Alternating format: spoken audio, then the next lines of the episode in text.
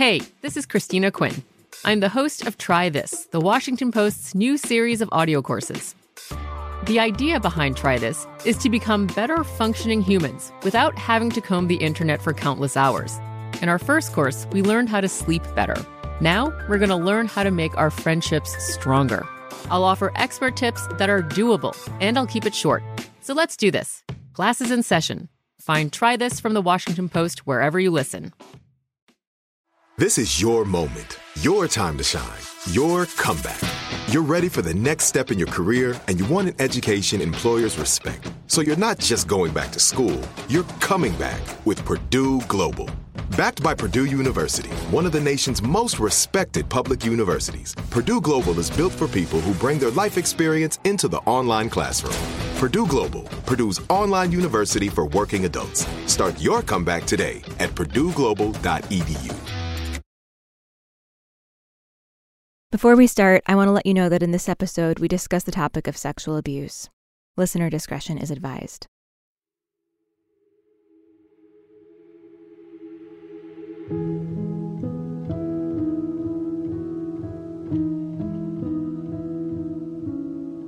I really wanted that life that Jesus had of really living poverty, chastity, obedience, service. You vow for life. Vows of poverty, mm. chastity, Poverty, obedience. Poverty, chastity, obedience. And the missionaries of charity have a fourth vow wholehearted and free service to the poorest of the poor. Mother Teresa was very concerned about the vow of chastity, almost to the point of paranoia. You're never supposed to get too close to one sister. You were married to the crucified Christ. There was so much fear around anything connected with human connection. Hail, Mistress of Earth, hail, Heavenly Queen, hail, Virgin of Virgins, all chaste and serene. You know, there are some very decent sisters here, and you're the best. There were regulations against what was termed particular friendship. And I didn't really catch the subtext at the time. She says, You want to get to know me better, and she's asking about my family. You're going to give up intimate relationships by a vow of chastity. Chastity. Chastity. Chastity. You must not have any particular friendships. From Rococo Punch and iHeartRadio, this is The Turning. I'm Erika Lantz. Part 5 Particular Friendship.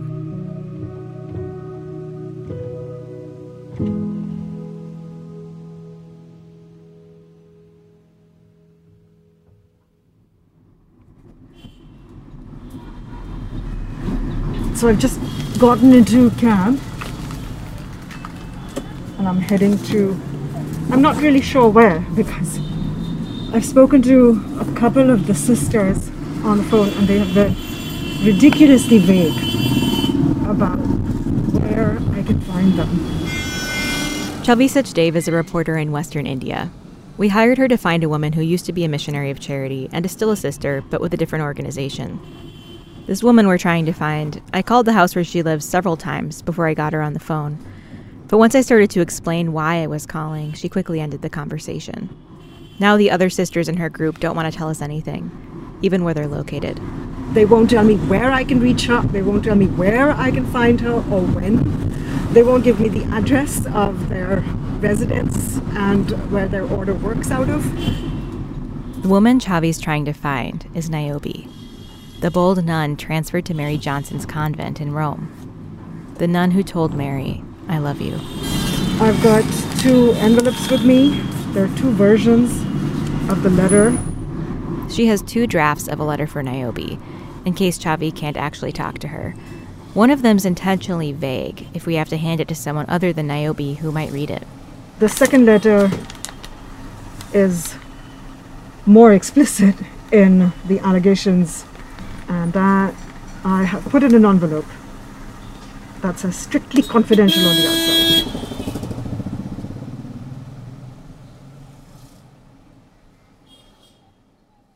This woman we're trying to reach, Niobe, she first entered Mary Johnson's life in 1987.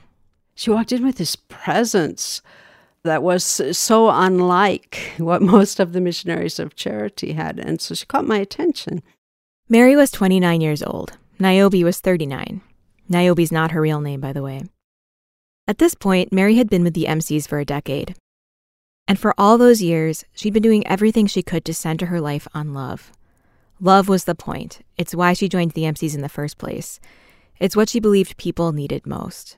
And I think maybe because I had felt excluded in many of the different places I was. And while my family was a very loving family, when I was growing up, there wasn't a lot of like, I love you. There was doing things together, there was doing things for each other.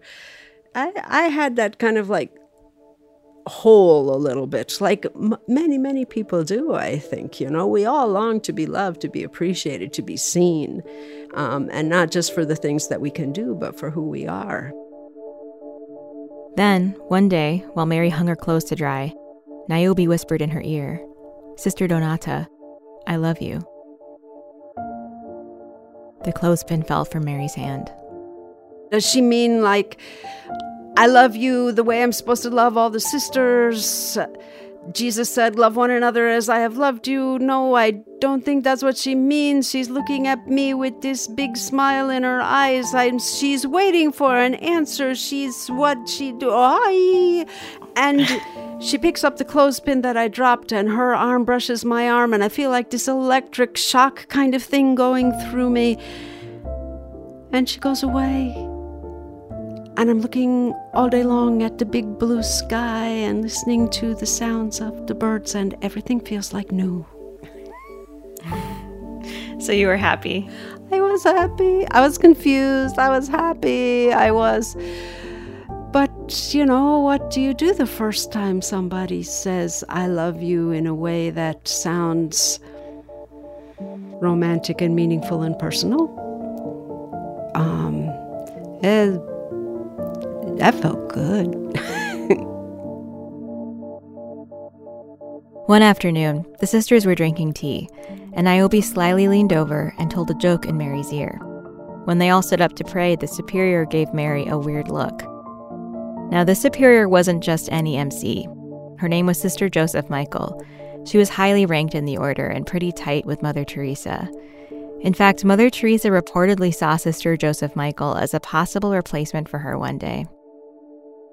Now Mary started to worry. Had the superior seen something between her and Niobe?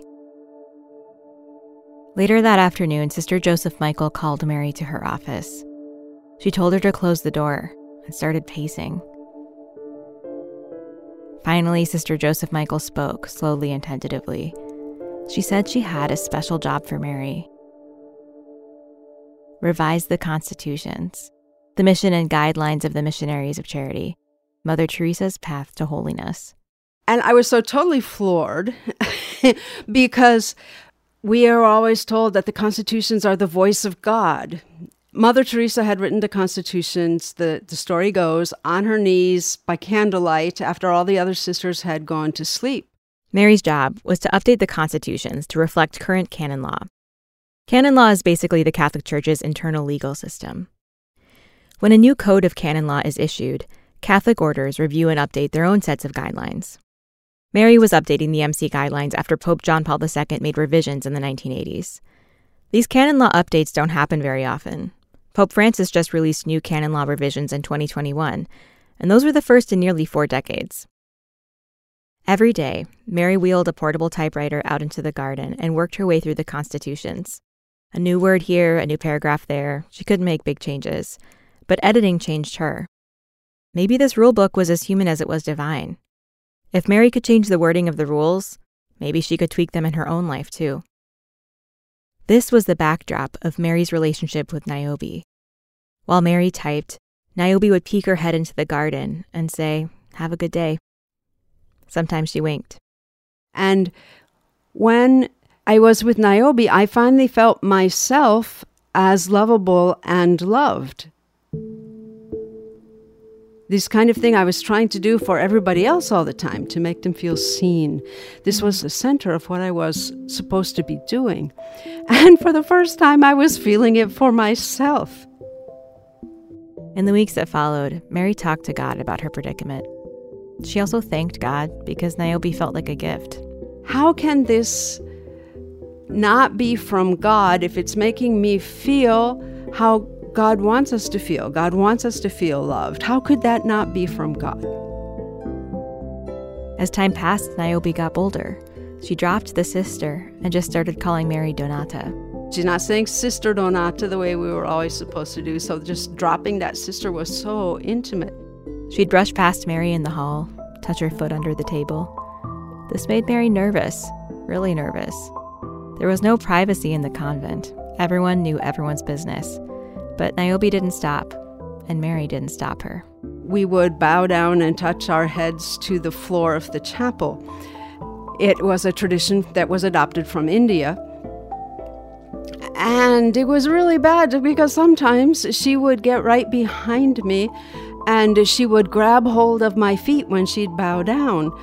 And again, that felt kind of delicious. And at the same time, if anybody saw that, that, that would be horrible. It, it could be awful because I had been having this crisis of conscience because even though her love felt so good and it felt so much like God, and part of me believed it was a gift from God, another part of me knew it was wrong and that I shouldn't be having any sort of special relationship with a sister. What we were sharing was dangerous and against my vows. And I had actually determined that I was going to tell her that.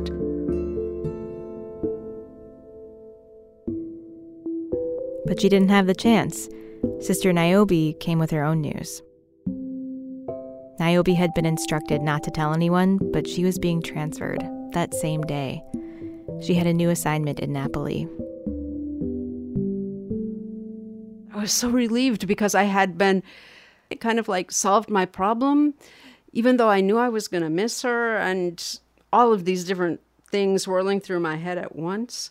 And she comes close to me and she says, Never forget our secret. Never forget that I love you. And I told her, I love you too. The last words I said to her before she left. Mary finished updating the constitutions, but now she craved something those rules didn't allow something small, even just a hand on her arm. You know, even like the sign of peace at Mass, where people would normally shake hands, we do that kind of namaste sort of thing where you join your hands in front of your chest and bow to each other. Mm. Uh, so, really, nothing, nothing mm. as far as touch goes. One day, a van from Napoli showed up at the convent with supplies, and when Mary went to greet it, Niobe was there unpacking the boxes. Mary was thrilled. She asked Niobe to come inside with her. And I said, You know, I've been thinking about something and I want to ask you something. And she says, Sure, ask. I said, Will you hold me? She says, Hold you? I said, Yeah, just just put your arms around me for a minute. And she kind of looks at the windows and I maneuver us into a place where nobody will see us and close a couple blinds. And then she puts her arms around me and it feels so good. And she leans over and she kisses the top of my sari covered head.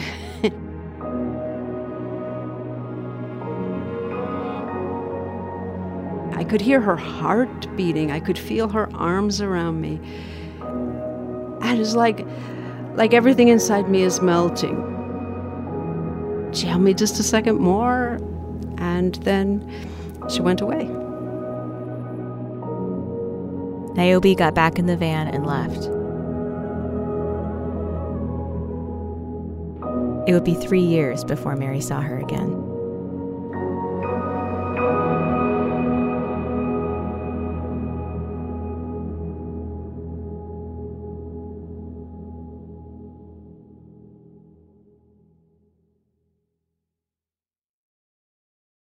The best conversations I have with my colleagues are the ones that happen when no one is looking, when we're not 100% sure yet what to write. Hopefully, having conversations like this can help you figure out your own point of view. That's kind of our job as Washington Post opinions columnists. I'm Charles Lane, Deputy Opinion Editor. And I'm Amanda Ripley, a contributing columnist. We're going to bring you into these conversations on a new podcast called Impromptu. Follow Impromptu now, wherever you listen. This is it. Your moment. This is your time to make your comeback with Purdue Global. When you come back with a Purdue Global degree, you create opportunity for yourself, your family, and your future. It's a degree you can be proud of, a degree that employers will trust and respect. Purdue Global offers working adults like you over 175 flexible degree programs to meet your specific career goals. These include associate, bachelor's, master's, and doctoral degrees and certificates. Purdue Global degree programs range from nursing to business to communication and more. Whatever your interest, we have the degree that will move you forward. You have the knowledge, you have the experience. Now it's time to get credit for the work you've done and earn the recognition you deserve with Purdue Global. Purdue's online university for working adults. You know you're worth it. We do too. So don't wait another second to get the degree that will take your career to the next level. Start your comeback today at purdueglobal.edu. So, uh, like most of you, I used to be a nun. Uh, very relatable. That's very relatable in stand up comedy to get up and start to talk about how you used to be a nun. And I used to be a nun with the outfit and everything. Kelly Dunham followed her calling all the way from the Missionaries of Charity to the stage. So the first question is um, oh, like the sound of music? Uh, no, there were less children in matching outfits and less Nazis in my story. Kelly lives in Brooklyn. She lasted about two years as a sister with the MCs. To use her words, she flunked out. She had the hardest time with the vow of chastity. Not the sex part, that wasn't it. It was the way the MCs took the vow so far, avoiding all friendship. Initially, the order sounded like a fantasy women working together toward a common goal of caring for others. Instead, Kelly says she would be asked to leave her humanity behind. But it definitely makes for good material. One time, we got up in the morning and Sister Milagro told us that if we really loved Jesus, we would mortify ourselves by going to the bathroom only once a day. Now, I thought she was kidding. So I laughed and said, okay, just call me Sister Mary Bladder Infection.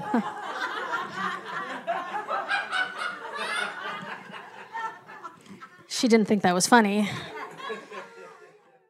Kelly joined the order for idealistic reasons. But when she looks back, she knows she was a little different from the stereotypical MC. First off, she didn't grow up Catholic. She was raised as an evangelical Christian. I'm also, you know, like a very queer person, even though I did not know it then. I just knew I didn't fit in very well. She first got involved with the Missionaries of Charity in 1990 as a volunteer in Haiti. Most aid organizations in Haiti frustrated her. They didn't seem to give Haitian people a voice. But as she saw it, the MCs listened to what locals had to say. She loved how the sisters looked in their saris, how they worked so hard, how strong they were by that spring, I was in love, not with like one sister, but like with all of them. Before she could join the MCs, she had to convert to Catholicism. As it turns out, um, they kind of insist on that thing. While Kelly was becoming a Catholic, she volunteered with the sisters in Miami. And eventually, she got word the MCs had accepted her. She would start her training in New York. So the sisters in Miami had her over for tea to say goodbye. And they made me this card you know, I opened it up and it was like, Welcome to your beautiful vocation. And it said something like, you know, your love of Christ must destroy you completely. And then it had like little pictures, little like red drops off the words. And they're like, oh, it's the blood of Jesus. I was like, wow, this is so gruesome. Your love of Christ must destroy you completely. One of the professed sisters pulled Kelly aside. She said, if at some point you feel like they're really breaking your head, then you just leave. Just run, just go. There's one story from the convent that really sticks out to Kelly. It's one her mistress told over and over again as this inspirational tale. A superior walks into a chapel of praying sisters, and instead of saying anything, she writes a message on a chalkboard. Please pray for the father of Sister Mary, whoever. He's very ill. And then that's how she found out that her father was sick. And then 15 minutes later, the superior came in, um, wiped that off the blackboard, and wrote, Please pray for the father of Sister whoever, RIP. So that's how she found out how her father died. And the superior didn't say anything else. The end. That's the story. That just seems needlessly cruel. And she said that sister just really trusted Jesus and really trusted her superior that much. Like those are the stories you hear when somebody wants to like tell you an inspirational story. You know, that's wacko for an inspirational story. In another story from her mistress, a sister finds out her entire family was killed in the Rwandan Civil War. After a few tears, she never mentions it again.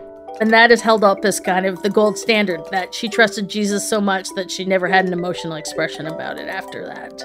But I think the mission is a charity, like your feelings were just supposed to be irrelevant and we're not giving you information. They were just things that you pray to get rid of. But people have feelings, and the feelings actually are information. And it's just so not compatible with the way humans are. I'm really good with kids. It's one of my strengths. This is Mary Anderson, not to be confused with Mary Johnson. There are a lot of Marys in this story. Like the other Mary, this one worked with kids as part of her service work. And I loved them and I connected with them and I would play with them. And she skipped with them. And I was told that that was wrong. I wasn't conducting myself as a proper nun. And surely Mary, the mother of God, never skipped. And I remember thinking, that's rubbish. Like skipping is joyful. And why should I be, you know, having to do penance, like hitting ourselves or kneeling on hard floors or, you know, because I was skipping. And I was just so torn up by those things. And yet to be constantly told that, well, you have to not trust what you think and feel. You have to think the way we do and what you think is wrong and you're you know and and so I was getting the message over and over you cannot trust what you think your thoughts are not very good because they're not right you know Not every former MC sister sees detachment as a bad thing. Joan Worster says it's incredibly valuable. I think I got a great relationship with God through all of this, even though there was some suffering involved. I feel like it was the best experience of my life. The main thing was not having anything. That was tremendous for me because I have no uh, attachment to anything at this point in my life. It taught me so much as, for detachment even from even, objects from objects from people i always say this to people and I, I think it's hard for people to understand this where i say i love people i love my husband i love my children but i'm not attached my life journey is uh, my attachment to god totally so while i appreciate and love i'm just not attached if that makes sense I think so. That's such an interesting concept for me. And I think I'm probably pretty attached. But I can love, the thing about love for me is I can love so much more because I'm not attached. If I have my husband for as long as I have him, if he were to die, my life would not change. It would change in what I would have to deal with, you know, depression or sadness, but it wouldn't change my love for him. You know what I'm saying? So so that way it's kind of like a for me it's a release of life, but I get to live the life. It sounds peaceful. It is. But many former sisters we spoke to think this forced detachment is crippling. They say it's a contradiction to be asked to love and help others and also remain emotionally distant.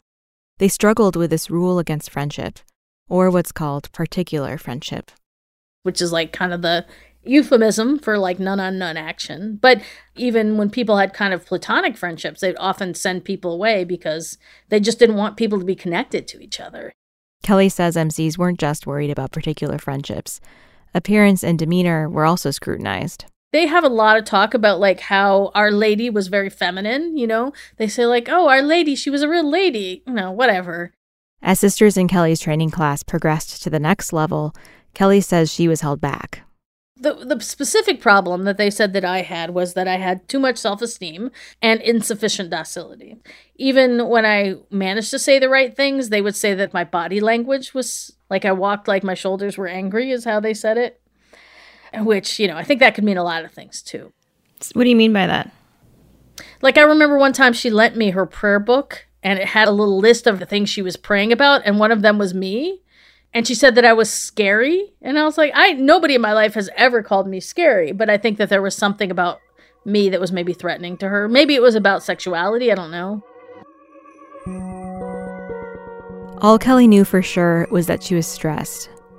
So stressed that she says she got her period for four months straight which I think was my body's way of being like, get out, get out. You know, and we used like non disposable um, menstrual stuff, right? Like, really, they just handed us diapers, you know, like the cloth diapers that we folded up, and then we had to wash them by hand.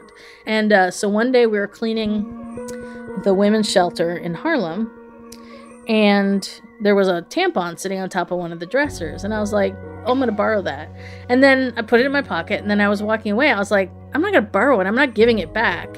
And that was kind of the moment where I was like, you know, this is not making me a better person. Like, I don't know who I am, maybe, you know, but I know who I don't want to be, and that's a person who steals a tampon from a homeless woman. And I don't think I've ever been as stressed as I was in that situation. She had to walk away. Kelly turned in her sari it's sad because I did see sisters, even sisters who seemed like they were pretty happy in, with the life, just being destroyed by this constant need of mistresses and superiors to destroy the bonds between people.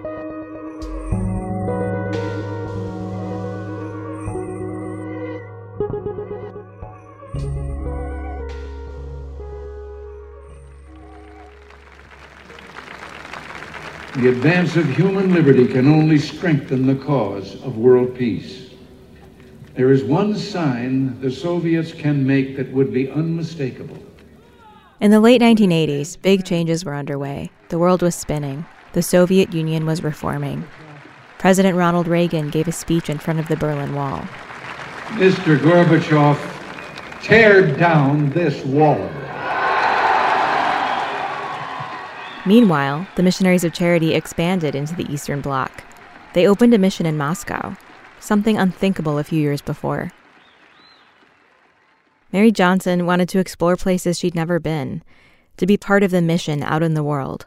I wanted adventures. I wanted to go places and see things. And the constraints that had been placed on me had perhaps been done so in a loving manner, but they were constraints nonetheless. She lived mostly in Rome. She studied theology, she did some clerical work. She sometimes visited a prison or helped at a home for expecting mothers. By 1990, she moved up the ladder again. Mary became a mistress for nuns nearing their final vows, the vows for life. But when she saw who was on the list of sisters she'd be responsible for, her heart stopped. Niobe. Never forget our secret. Never forget that I love you. Mary hadn't seen Niobe for three years. Now they'd be living under the same roof again, only this time, Mary would be her mistress. That was something I had never envisioned, never imagined that Niobe would be someone I would be responsible for. And I knew that I was just going to have to really make it very, very clear to her that our relationship could not continue as it had. Mm. Okay, this is getting a little intense, Erika. I'm gonna just gonna go and come back in like a minute. Sounds good. Okay.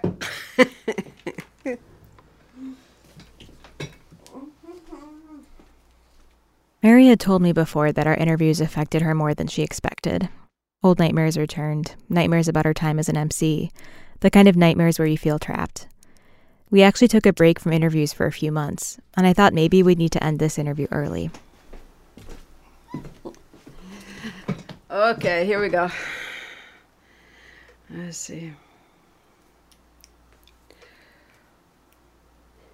Uh, I didn't sleep much last night. How are you doing? Oh, it it comes in waves. it's it's yeah, it's uh, kind of intense. It's okay. Okay.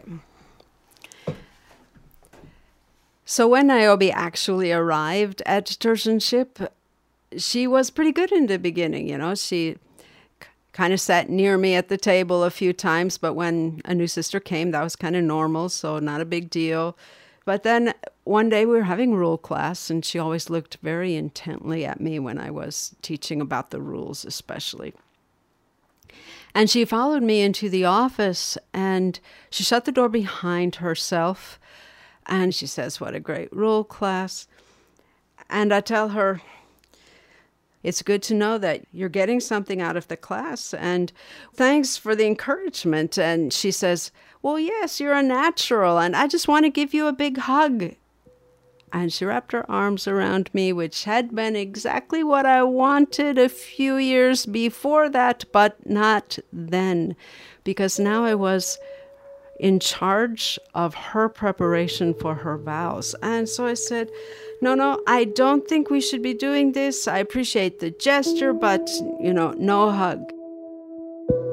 And she held me, and I just had my arms down at my sides, trying to give her the message this is not all right and then i told her with words you know we just really we can't do this anymore i am your tertian mistress you are a tertian we are going to keep all the rules we can't do this anymore i told her sister niobe we can't do this and she says all right all right i can bear anything but i can't bear you calling me sister and she left and i thought well she's going to have to get used to it because I'm calling her Sister Niobe from here on out. We have to make this boundary.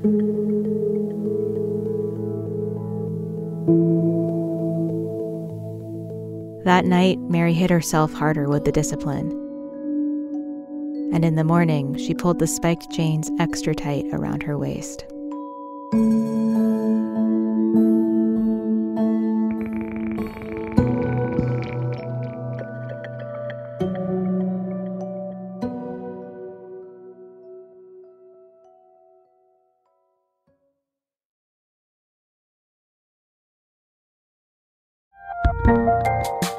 There's a lot happening these days, but I have just the thing to get you up to speed on what matters without taking too much of your time.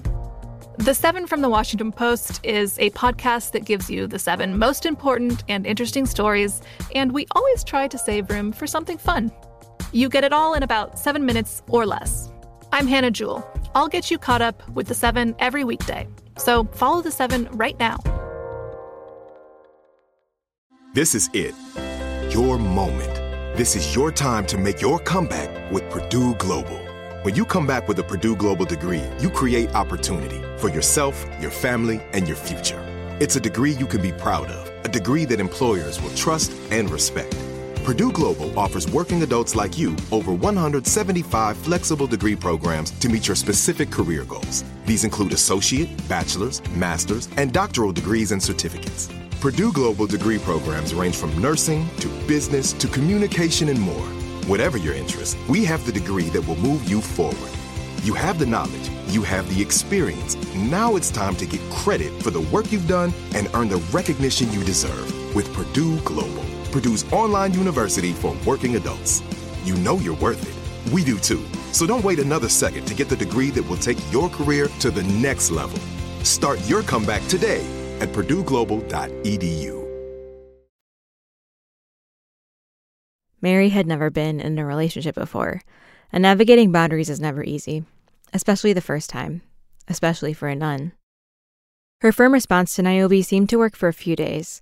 Sister Niobe gave her space, but not for long. She says one time Niobe shoved her into the office and held her against the wall, pressing on her chest. Another time, she followed Mary into the dormitory and tried to untie her bodice. Mary kicked her in the shin to make her stop. And it started to feel very manipulative. It started to feel very abusive, even though I didn't have the word for it at the time. I just knew it wasn't right. I just knew it wasn't love. And I knew that she wasn't stopping. It just became totally out of control. By now, Mary felt like she was pouring all her energy into keeping Sister Niobe at bay. And she had 27 other sisters to manage. She needed to take care of all of them. And at the same time, this part of me that wanted to be loved, but this didn't feel like love, and it was it was awful. It was so confusing. It was horrible. How would you characterize it now? You said abusive. Do you feel like she was assaulting you? I do feel it's abusive. I do feel it's an assault. But clearly, I was not giving consent. I made that really clear over and over and over and over again. And she just wasn't hearing any of it. It finally to the point where she kind of wore me down. Okay. Chalo, thanks.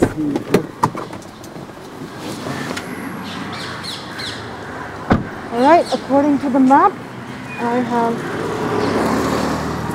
reached my destination. At first, Chhavi thinks she's found the soup kitchen where Niobe works. Turns out she hasn't. She's in a residential neighborhood, clearly not the right spot. So she starts asking around. Hello? I'm looking for the soup kitchen. Uh, the soup kitchen. I was told that this is the address. Here's why we're going to such lengths to deliver this letter. These are Mary's memories as she expressed them to us. With intimate personal experiences like this, especially in an insular religious community, it's hard to substantiate all the details. I'm also aware of the power dynamic between Mary and Niobe.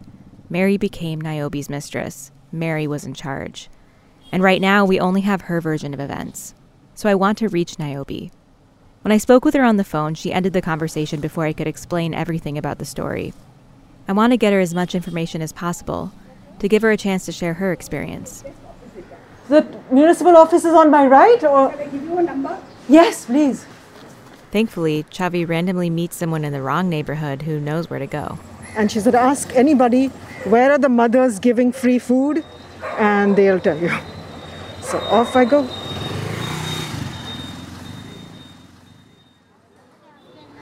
How are you? Evening, evening. So you're here every day? Every day, only Sunday holiday, ma'am. Eventually, Chhavi finds the soup kitchen. So I have a letter for her. Okay, give, we will give her, no but problem. it would, you know, they've asked me to make sure she gets it. Yes, they- surely we will give. Surely we will give. No, I don't. It's not that I don't trust you, of course. But it. I mean, they've asked me to make sure that Who I is hand that it. person? Let me know. Her name is Erika, and they are uh, in America. America. And they wanted to get a Chhavi speaks with the sister for quite a while.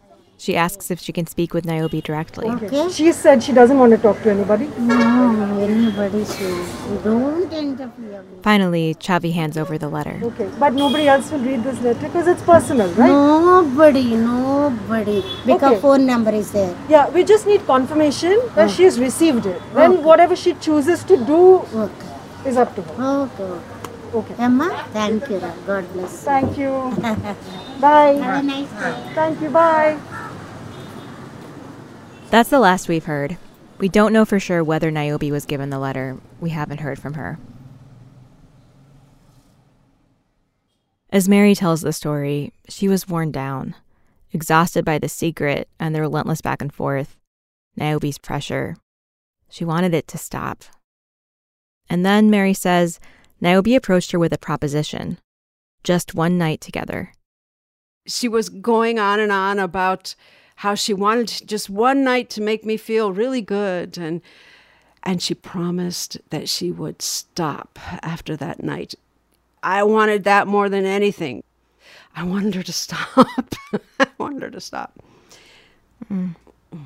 So, what ended up happening? I went to her one night and I said, "Okay, this is the night." After the sisters went to bed, Mary left her cot and crept to where Niobe slept. She touched Niobe's shoulder and whispered, Tonight, I want it tonight. She went upstairs and waited in a small room that wasn't being used. Then Sister Niobe arrived. They lay on the bed, Niobe on top of Mary, face to face. Her weight was comforting. So were Niobe's lips on Mary's forehead, then her cheeks, and her lips. I love you, Niobe whispered to Mary. I want you. I need you. And she made me feel things I had never felt before. She it was my first experience of that sort of sexual relationship. And it did feel really good. Of course it did. It was like if this is a human love, how much bigger must God's love be? But the biggest thought I was having was okay, so now it's going to be over. But it wasn't over. Mary says Niobe ignored their agreement. She didn't stop. Not at all. She wanted more, and she's like You must want more too. Of course, you want more. And of course, part of me did want more, but part of me didn't. And just again, this whole confusion because what happens when a human being who hasn't felt loved, who has very little idea of her sexuality, suddenly starts to discover those things, of course you want to know more. You want to understand what this is all about. But at the same time, this same human being who's beginning to discover these new facets of life has vows which say those are sinful and you've given that up and that's okay for other people, but it's not okay for you. You are a nun. Come on now, wake up. Mary says she didn't know what to do. Niobe wouldn't leave her alone now. She couldn't go to the superior because she'd have to admit she broke her vows. She didn't see a way out. One day, her superior approached her. She told Mary she needed to share a story in confidence. It had happened at a general chapter meeting, the meeting for MC leadership. Mary's superior said that the sisters were all discussing the matters of the day, and at one point, one of them read an anonymous letter aloud. The sister who wrote this letter claimed that there was another sister who had forced herself on her, followed her around, had touched her in ways she didn't want to be touched, wouldn't listen to no. Immediately, Mary thought of her own experience. She said that this sister had done this from the time she was a novice before she took her first vows that she found sisters in the novitiate who were more senior than her and she was doing similar things Finally, the superior revealed that the letter was about Niobe. She thought since Mary was Niobe's mistress, she should know. And after this letter was read, Mother stood up. And Mother Teresa was more angry than the superior had ever seen her. Mary assumed she was angry at Niobe. Oh, no, no. Mother wasn't upset that the sister was behaving this way. Mother was upset that anyone had written it and then even that it had been read out loud at the chapter. What mattered to Mother was that someone's reputation had been destroyed. And that's kind of devastating to me. Mary was angry. She thought, no wonder Niobe keeps getting transferred. No wonder Sister told us not to ask about the trouble Niobe had at her last convent. And when Mary learned who else Niobe targeted, she realized the sisters resembled her. Joined at a young age, not likely to have had sexual experiences, more senior in the congregation, so if they were found out, Niobe wouldn't be blamed. And sure enough, Mother said it can't be this sister's fault because the sister who is more senior, she is the one who should have the responsibility. She should know better. She should say no. And then, of course, if a senior sister says no, the junior sister will always obey that. And of course, Niobe wasn't like that at all. And though Niobe was my junior and at that point was even under me, she was 10 years older than I was and far more experienced in so many ways. The more Mary thought about it, the more upset she got. Why had no one stopped her? How could superiors look the other way?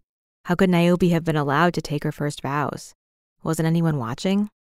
I think there was definitely a trend in the missionaries of charity and actually in the Catholic Church as a whole of not paying attention to problems, denying problems, not wanting to see that they're there, you know, wanting to blame them on an individual's weakness and therefore saying, well, we're all weak and so let's be forgiving, let's be merciful. And of course, mercy and love and forgiveness are the things that can change people. Love is one of the most powerful things. So, yes, we should love. But at the same time, there is a responsibility when you admit someone into a community. And the responsibility is not just to that person, but you have to look at how that person is affecting the entire community.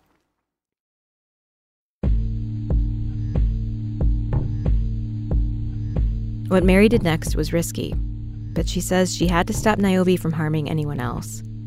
She wrote to Mother Teresa and put her vocation on the line. She told her they'd broken the vow of chastity, that she firmly believed Niobe shouldn't take her final vows. After Mary sent the letter, a sister flew from Germany to Rome for the sole purpose of talking to Mary. It was one of the most influential sisters in the order, known for being strict. She sat at Mother Teresa's desk and scolded Mary for breaking her vows, for not setting a good example. Mary agreed to every point. She said she was sorry. Sister, the other responded, I'm sure God forgives you. Jesus forgave even Mary Magdalene. In the end, nothing changed. Mary kept her position. Niobe took her vows. Mary never felt so powerless.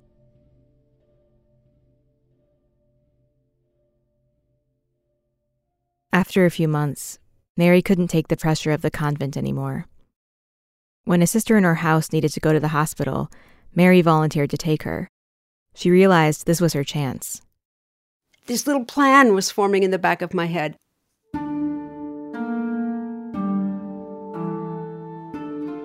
The two of them got into a car with a driver, and they drove toward the coast where the hospital was. And there were palm trees, and there was the sky, and you could see the water off in the distance. And it was like a breath of freedom. It was like, like a way to breathe again. And I just wanted more and more of that air, that freedom, that life, that light. When the sister went in for her appointment, Mary sat in the waiting room and reviewed her plan. She knew the facility, she tried to remember where the lost and found was. That's where she'd find normal clothes. She would change out of her sari, then make her way to one of the empty beach houses nearby. She would escape. I thought this this is my chance. I just have to take it.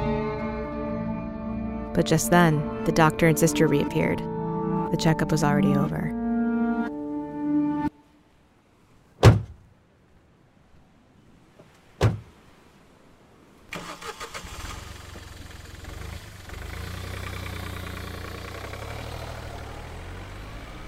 Soon Mary was in the car, heading back to the convent.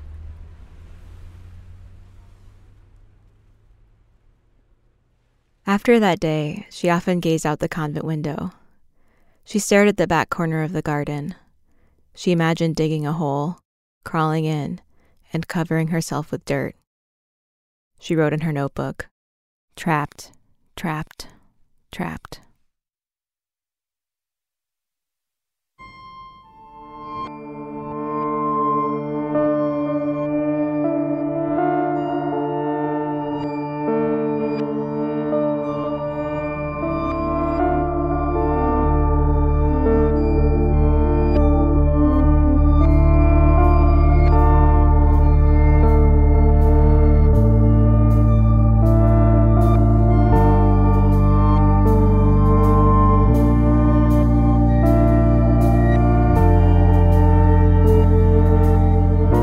Turning is written by Aylin Lance Lesser and me.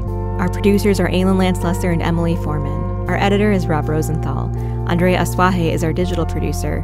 Fact checking by Andrea Lopez Cruzado. Special thanks to Chhavi Sachdev, Amy Gaines, Sarah Olender, Murad Frischkopf, Catherine Joyce, Bethann Macaluso, Travis Dunlap, and consulting producer Mary Johnson. Her memoir, An Unquenchable Thirst, provided inspiration for this series. Our executive producers are Jessica Alpert and John Parati from Rococo Punch, and Katrina Norvell from iHeartRadio. Our theme music is by Matt Reed. For photos and more details on the series, follow us on Instagram at Rococo Punch. You can reach out via email to theturning at rococopunch.com. I'm Erika Lantz. Thanks for listening.